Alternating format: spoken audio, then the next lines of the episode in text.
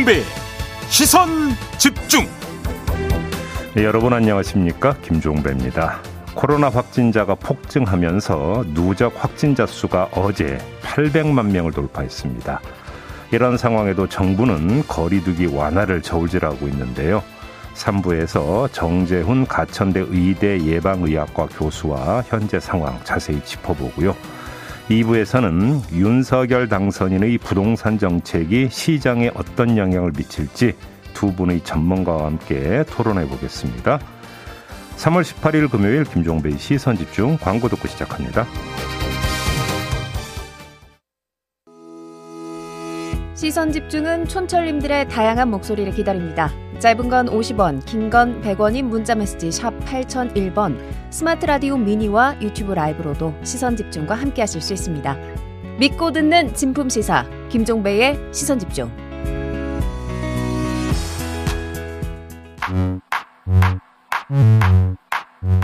뉴욕에 뉴욕 타임즈가 있다면 시선 집중에는 JB타임즈가 있다 촌철살인 뉴스 총정리 JB타임즈 더마카와 함께 시선 집중의 문을 열겠습니다. 어서 오세요. 네, 안녕하세요. 더마카입니다. 네. 자, 오늘 뉴스 전해드려야 되는데요. 네. 뉴스 전해드리기 전에 오늘 특별히 우리 촌철님들에게 알려드릴 말씀이 있습니다. 음. 저희가 대선 끝나고 나서 유튜브 연장 방송 정비에 들어갔습니다. 그래서 이번 한 주 유튜브 연장 방송 없이 본방만 진행을 했는데요. 허전하다는 분들이 참 많이 계셨습니다. 네. 그리고 저 저희가 놀, 논건 아니고요. 그 사이 열심히 정비 작업을 해서 예상보다 빠르게 좀 정비가 되고 있습니다. 그래서 다음 주부터 유튜브 연장 방송을 재개를 합니다. 아, 아주 알차게 빵빵하게 준비를 했으니까요. 어디 가지 마시고 늘 저희와 함께 해주시기 부탁을 드리면서 요일 요일의 연장 방송 몇면은 하루하루 이렇게 공개를 하도록 하겠습니다. 많이 네. 기대해 주시고요. 네. 네, 바람의 파도님이 아 출근도 안 하는데 굳이 새벽부터 일어나서 종배 할배를 기다리고 있음이라고 보내주셨네요. 지금 이제 그것만 뽑은 이유가 뭐예요, 도대체? 내가 왜 할배요, 할배가? 아, 제가 뽑은 건 아니고 PD가 뽑아서 저보고 읽으라고 한 건데 네. 어쨌든 네. 파란 하늘님 연장 방송 응원합니다. 기다렸습니다. 음. 음. 토끼님 코너 소개 좀이라고 해주셨는데 저희 아시죠? 밀당합니다. 소개 안 해드릴 거고요. 네. 그날 그날 들으세요. 네. 아재란 말도 듣기 싫은데 할배가 왜 나와 할배가. 네. 이렇게 젊은 애청자가 있다는 건 좋은 일이죠. 바람의 파도님 감사합니다. 더 널리 널리 알려주세요. 되게 좋아한다. 네. 네. 에이스탄 것이죠. 네. 어제 이 음. 시간에 김세환 중앙선관위 사무, 사무총장의 사의 표명을 언급을 하면서 네. 사실 주목되는 건 이분의 사직서 처리가 아니라 노정희 중앙선거관리위원장의 거취다라고 저희가 짚었었는데요. 네. 노정희 위원장 앞으로 더 잘하겠다라면서 사퇴 요구를 일축했습니다. 네. 선관위 전 직원들에게 글을 보냈다고 하는데요. 네. 내용은 이렇습니다. 지금은 지방선거를 76일 앞두고 있고 음. 사전투표 부실 관리 원인을 규명해 잘못된 부분을 고치고 지방선거를 준비를 제대로 해야 할 때다라는 음. 건데요. 그래서 책임은 통감하지만 지방선거 준비를 위해서 신중할 수밖에 없고 책임을 다하겠다라는 겁니다. 음. 자, 이런 모습 버티기로 봐야 되나요? 아니면 책임 의식이 강하다라고 봐야 될까요? 아주 부적절한 버티기라고 봅니다. 아하. 아주 그냥 간단하게 말씀드리겠는데요. 선거관리위원회의 생명은 신뢰도에 있다고 생각합니다. 음. 공신력이 있다고 생각을 하는데요. 노정희 위원장이 조금 전에 더마카가 전해주신 그 입장을 어제 그 표명을 하니까 오늘 아침 조간을 보세요. 뭐 이 그 신문의 색깔 차이 없이 똑같이 다들 논란으로 다루고 있습니다. 네. 위원장의 거취를 둘러싸고 이렇게 논란이 벌어지는 것 자체가 선관위 신뢰도를 하락시키는 겁니다. 음흠. 그 자체가 제살 깎아먹기입니다. 그러면 이미 답은 나와 있는 거 아니겠습니까? 네. 버틸 이유가 뭐가 있습니까, 도대체가? 하루라도 빨리 좀 정리를 하시는 게 바람직할 것 같다. 물론 개인 의견입니다만 이런 음. 말씀을 꼭 드리고 싶습니다. 초롱이님이 임기 보장되는데 나갈 수 없겠죠라고 해주셨네요. 아니 그거는 일 잘할 때 얘기고 음흠. 지금 있어서는 안 되는 일이 발생을 한 거잖아요.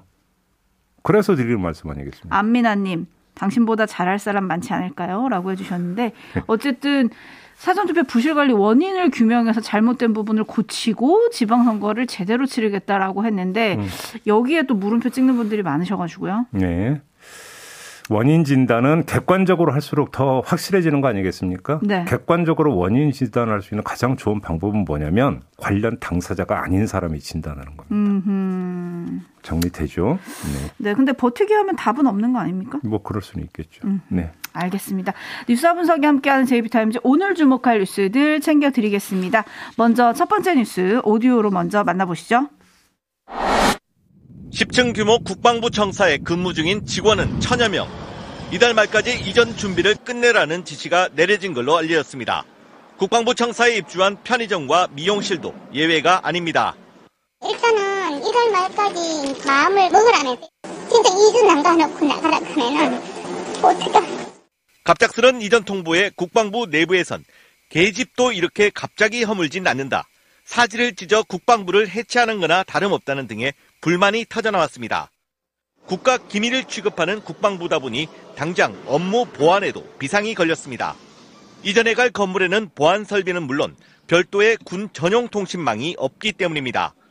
여기에 패트리엇 미사일 포대 같은 전력까지 두 달 만에 국방부 일대로 옮겨 재배치하는 건 사실상 불가능하다는 지적도 나옵니다. 대통령의 집무실 이전이라는 차원을 초월해서 완전히 어떤 국가의 컨트롤 타워를 재구성하는 국가 대사다. 아직은 추산조차 하기 어려울 정도의 비용과 노력이 요구된다고 할 수 있습니다.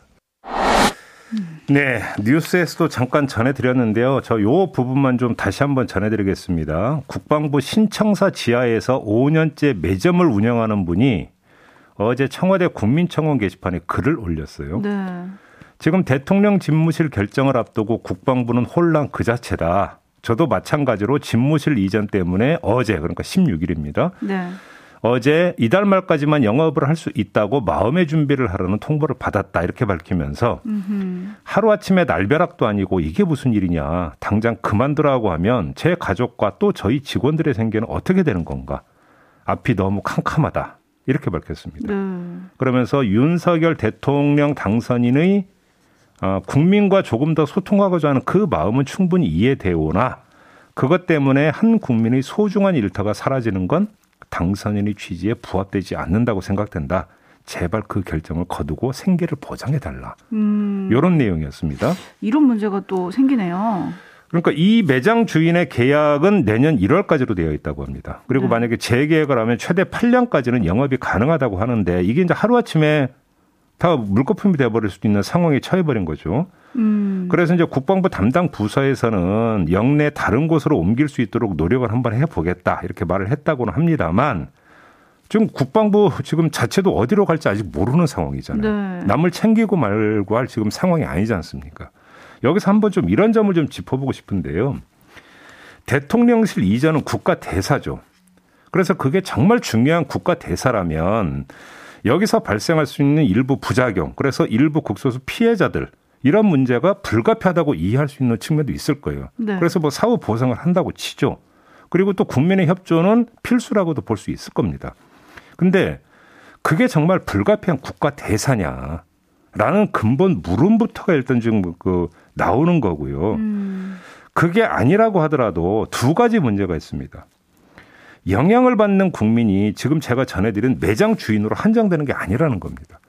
국방부 청사에 들어와, 들어와 있는 상인들만으로 한정되는 문제가 아니라 네. 주변 상인들이 있고요. 또 주변 주민들이 있지 않습니까? 그렇죠. 그럼 이들은 이들에게는 지금 어떻게 되는 겁니까? 더구나 이들에게는 너무나 급작스러워서 어떤 대비도 돼 있지 않은 상태라는 겁니다. 네. 날벼락이라는 것이죠. 그러니까 이 국방부 신창사 지하 매장 주인의 호소가 전하는 메시지는 바로 이거거든요. 왜 이걸 고려를 안 합니까? 음. 김영아 님이 시작부터 국가 예산 세금 낭비하는 거 아닙니까? 라는 의견 보내주셨고요. 예. 또 많은 분들은 한 집안이 이사 가는 것도 아니고 4인 가지고 이사 갈 때도 돈도 많이 들고 따져볼 것도 많은데 뭐 이런 의견들 보내주시는 분들도 많으시고요. 예. 338 하나님, 이거는 어제 기사화가 되기도 했었는데 이런 네. 얘기를 해주셨어요.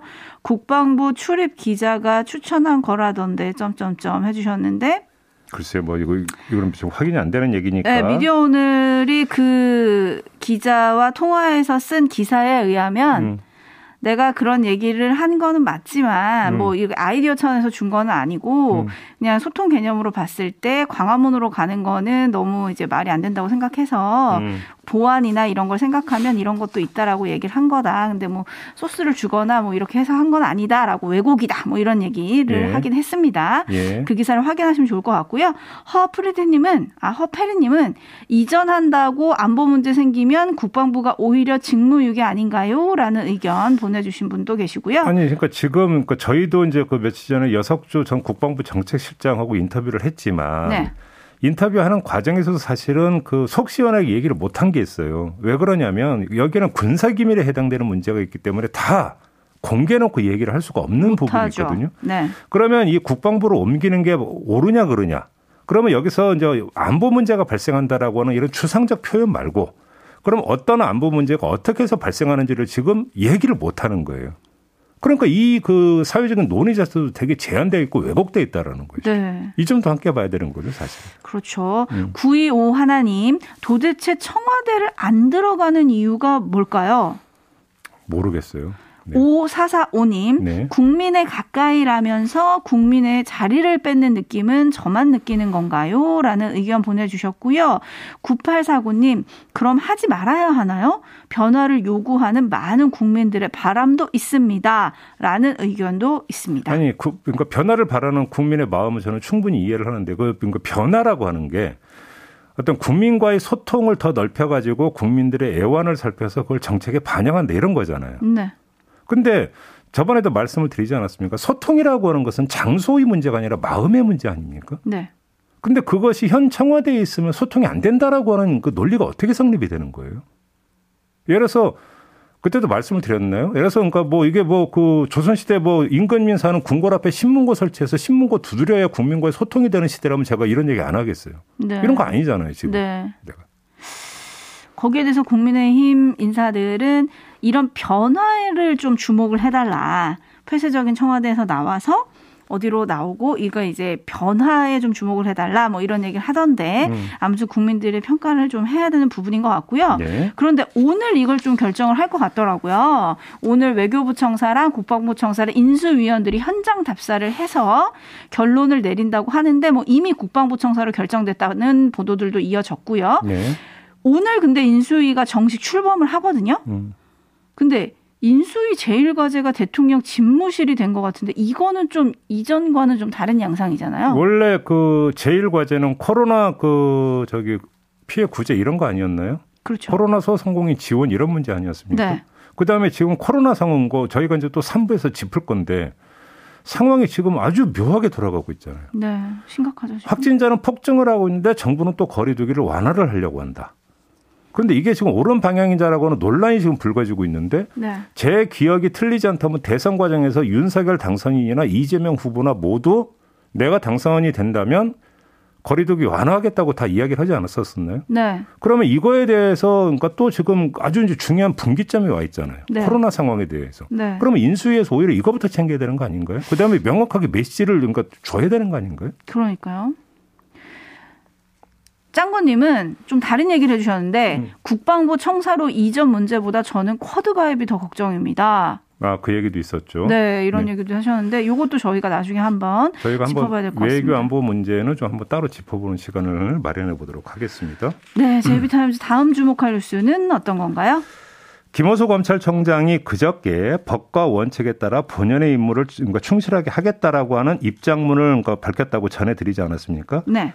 그러자 권성동 의원이 어제 페이스북에 글을 올렸습니다. 그 말이 진심이기를 바란다. 총장의 임기는 유한하지만 업적에 대한 국민과 후배들의 평가는 평생을 따라다니는 것을 명심해 주시라. 이런 내용이었습니다. 이러면서 대장동 검찰 수사에 대해서 또 뭔가 이야기를 했는데요. 반년 넘게 검찰은 직무유기를 하고 있다. 사건과 관련된 분들이 세 분이나 안타까운 죽음을 맞이했음에도 검찰은 대장동의 몸통을 찾으려는 노력을 전혀 하지 않았다. 음흠. 이 점을 또 지적을 했습니다. 네. 자, 한번 좀 그 짚어봐야 될 것 같은데요. 제가 볼 때는 이게 이제 그 파문이 불러 일으켜진 게 이제 저희와 인터뷰 때문 아니었습니까? 네. 그때의 톤에 비하면 좀 한 발 물러선 것 같긴 하다. 어허. 이런 진단이 가능할 것 같습니다. 왜냐하면 총장의 임기는 유한하지만 업적에 대한 국민과 후배들의 평가는 평생을 따라다닌 걸 명심해 주시라. 요 한 대목 갖고 제가 이렇게 해석을 하는데요. 네. 이러면 김호수 총장에 대한 평가를 중간 평가가 아니라 사후 평가로 설정하고 있는 거거든요. 오. 그렇게 해석을 해야 되는 거 아니겠습니까? 그러니까 아, 결국은 당장 거취를 그러니까 결정을 하라라고 하는 입장에서 한 발 물러선 것 같다라는 해석은 성립이 될 수가 있을 것 같아요. 네. 이게 하나의 포인트고요. 또 하나의 포인트가 있는데 권성동 의원이 저희 시선 집중과 인터뷰에서 일관되게 평가의 잣대로 삼으면서 비판하고 했던 게 바로 대장동 수사였잖아요. 그렇죠. 근데 그러니까 조금 전에 제가 이제 대장동 수사에 대해서 어제 페이스북에 올린 글에서도 역시 또다시 언급하고 있는 내용 전해드렸잖아요. 네. 그러면 이 말을 해석하기에 따라서 그러므로 특검으로 가야 한다라는 주장으로도 연결이 될 수가 있고요. 그러니까 지금이라도 수사 똑바로 하라라는 주장으로도 연결이 될 수가 있습니다. 음. 다시 말해서 양갈래 해석이 다 가능한 게 바로 권성동 의원의 검찰 대장동 수사 비판인데요. 네. 자, 그럼 이 양갈래 가능성 중에서 권성동 의원은 어디에 무게추를 두고 지금 이야기하고 있는가 이걸 지금 추정을 해봐야 되는데 어딘가요? 국회 상황 돌아가는 걸 볼 때 특검 도입 가능성은 여전히 낮다고 봅니다. 네. 그럼 해석은 한 갈래로 결국 좁혀지는 거 아니겠습니까? 자, 대장동 수사 똑바로 하라.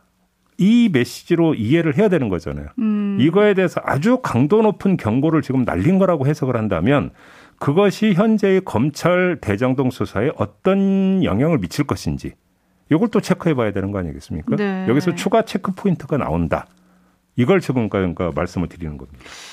그런데 지금 권성동 의원은 한 발 물러선 것 같지만 김기현 국민의힘 원내대표 같은 경우는 음. 어제 이런 말을 했습니다. 법과 원칙에 충실해 온 것처럼 강변하는 김호수 검찰총장 음흠. 염치가 좀 있으시길. 이 얘기는 또 물러나라는 얘기인 것 같은데 네. 어쨌든 또 오늘 아침 뉴스에는 이런 보도도 있었습니다. 권성동 국민의힘 의원이 음. 지난해 1월 윤석열 대통령 당선인이 당시에는 이제 검찰총장이었죠. 네. 재임 시절에 검찰총장의 법정 임기를 2년에서 4년으로 늘리는 내용의 검찰청법 개정안을 대표 발의했다라고 지금 확인이 됐거든요. 네, 그래요. 아무튼 제가 볼 때는 권성동 의원의 주장이나 김기현 원내대표의 주장보다 더 중요한 것은 윤석열 당선인의 입입니다. 네. 그거는 이제 그 일전에 며칠 엊그저께도 이제 말씀을 드린 바가 있었는데 네.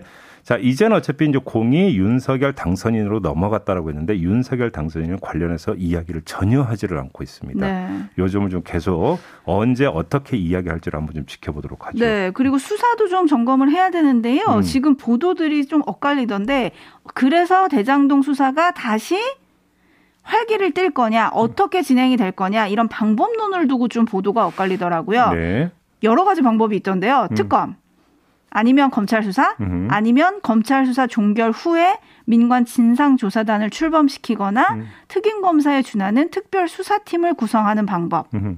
어디로 가는 건가요? 일단 민관 진상조사단 출범은 좀 제가 볼 때는 약간 말이 안 되는 것 같은 음흠. 게 조사잖아요, 조사. 네. 수사권을 가지고 하고 있는 수사도 이 모양인데 조사로 가버리면 어떻게 되겠습니까? 더 강도가 더 그렇죠 힘들어지지 약해지는 거 아니겠습니까? 네. 그다음에 특임 검사를 임명을 해서 그러니까 수사를 그러니까 강도 높게 진행한다라는 것은 하나의 시나리오일 수 있겠죠. 특검이 만약에 안 된다라고 한다면. 네. 근데 근데 특임 검사를 그러면 누가 지금 그 지명을 합니까? 이거는 이제 윤석열 정부가 취임하고를 얘기하는 거 아닐까요? 취임하고가 되겠죠. 네. 그다음에 김호수 검찰총장이 유임이 된 데는 특임 검사를 보통 검찰총장이 지명을 하지 않습니까? 아하. 이런 문제가 또 있는 거 아니겠습니까? 네. 그리고 설령 이렇게 한다 하더라도 이거는 그렇게 되면은 시간이 또 오래 걸리게 되는 문제가 되겠죠. 네. 그래서 윤석열 당선인의 입이 궁금하다라는 거예요. 정말 궁금하네요. 예. 오늘은 말씀을 주시려나 아무튼 지켜보도록 하겠습니다. 예. 끝까지 밝히자. 이거는 여야 공통인데 음. 방법론은 계속 돌고 있는 느낌. 음흠. 아무튼 지켜보도록 하겠습니다. 예. 뉴스와 분석이 함께하는 제이비타임즈 다음 주목할 뉴스 오디오로 먼저 만나보시죠. 새 확진자 수가 단숨에 60만 명을 넘어섰습니다. 곳곳에서 확진자가 쏟아지면서 누적 확진자 수는 이제 800만 명을 돌파했습니다. 확진자 증가가 예측을 뛰어넘자 정부는 하루 평균 37만 명이라는 유행의 정점 규모를 올리기로 했습니다. 신속 항원 검사 확진 인정 등의 변화된 여건을 반영한 수정치 산출 작업에 착수했습니다. 정점기에 접어서 들고 있다는 그 예측에는 변함이 없습니다.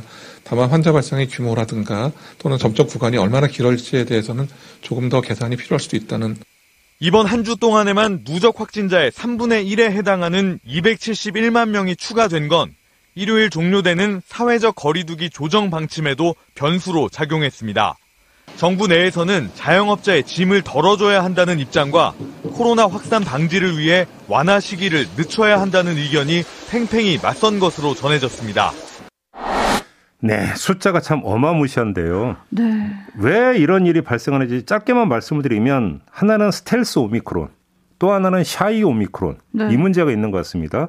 지금 스텔스 오미크론을 지목하는 전문가들이 많아지고 있는 거 아니겠습니까? 이 스텔스 오미크론 검출률이 지금 빠르게 증가하고 있다고 그래요. 음흠. 근데 이게 이게 전파력이 오미크론보다 한 최대 80% 이상 강하다고 합니다. 와.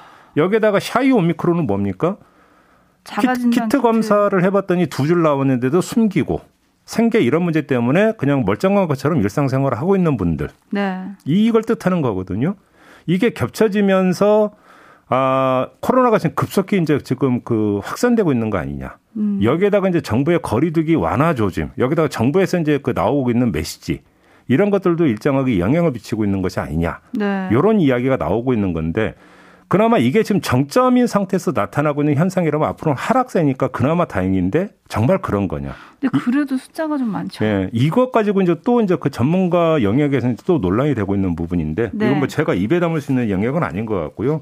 요거는 3부에서 한번 좀 전문가 모시고 자세히 점검을 해보도록 하겠습니다. 네, 춘철님들도 다양한 의견 보내주고 계신데요. 심은정님은 차라리 백신 패스를 유지했어야 한다고 생각합니다. 음. 라는 의견도 보내주고 계시거든요. 정부가 지금 방역을 어떻게 해야 할지 요것도 음. 정재훈 교수님에게 물어보도록 하지요. 네, 자 이렇게 마무리하죠. 담화가 수고하셨습니다. 고맙습니다.